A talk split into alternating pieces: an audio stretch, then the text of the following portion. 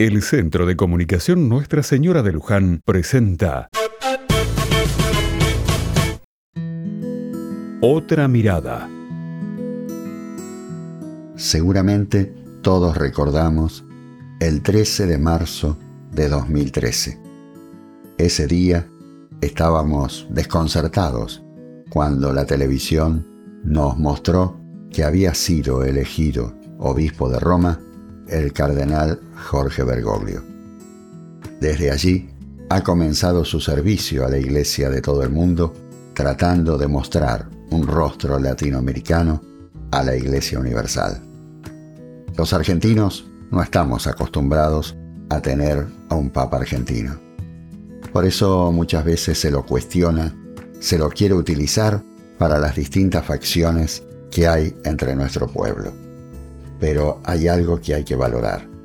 La búsqueda de Francisco para tratar de dar un rostro más amigable del Evangelio de Jesús a nuestro mundo.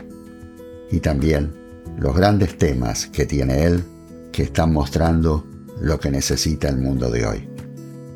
El tema de la auténtica fraternidad, el tema de la ecología, el tema de buscar una sinodalidad en la iglesia. ¿Qué quiere decir esto?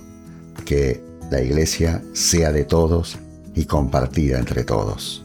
Son caminos que Él va haciendo y que todos nosotros debemos acompañar.